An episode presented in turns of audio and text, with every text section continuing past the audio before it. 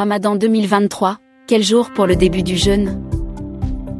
Les médias vont bientôt commencer à traiter l'information sur le début du mois de Ramadan.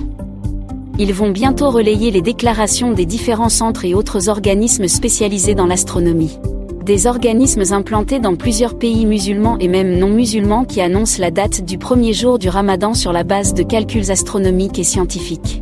Et cette année, le Ramadan est annoncé aux alentours du vingt-trois mars deux mille vingt-trois, soit dix jours plus tôt que le Ramadan de l'année deux mille vingt-deux, qui avait débuté le deux avril.